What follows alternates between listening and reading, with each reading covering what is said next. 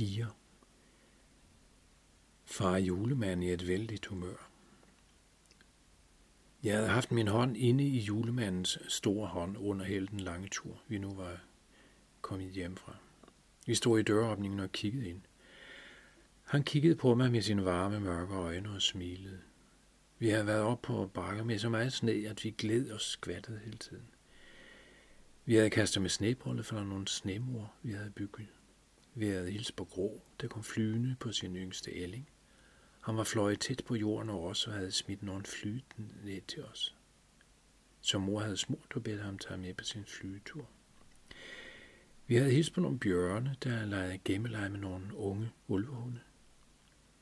Nu var vi kommet hjem, og der lugtede af varm saft og småkager.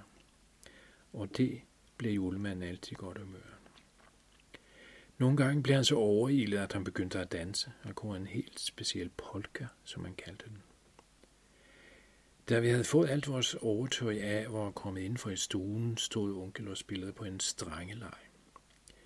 Julemanden tog mig om livet og løftede mig op til ham, så vi var i øjenhøjde og begyndte at danse. Vi svingede rundt, så det kildede i maven, når vi lavede ansigtet til dansen. Onkel spillede højere og holdt rytmen med foden, så det rungede i hele huset. Vi tog en sving om hele vejen ud i køkkenet og hentede nogle småkager og varm saft, som vi tog med tilbage til den varme stue. Nu var der rigtig kommet feststemning i stuen, for nogle af nisserne havde fundet en tromme og et vaskebræt frem. Mor stod i døråbningen og rystede på hovedet af alle os, der fjollede rundt på gulvet. Karatenisse lavede tricks hen i ørerne, Køjbørdenisse svingede med et ræb over sit hoved, og Tykkebukke lavede ormen midt på gulvet ind mellem julemandens ben, mens vi sammen hoppede hen over ham i små hop til rytmen. Lidt senere, da mor var ved at putte mig ind i, i soveværelset, hørte jeg julemanden med sin dybe stemme.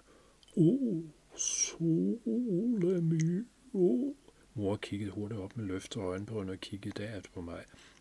For der lød et vældig rabalder. Det skete af julemanden, når han var i vældig humør, spredte armene ud til siden, uden lige at tænke over, hvor han stod. Og i aften, da han skulle synge, havde han gjort det igen, men han stod lige ved en reol. Åh, så myo, havde han med, øh, med store armbevægelser vælte reolen.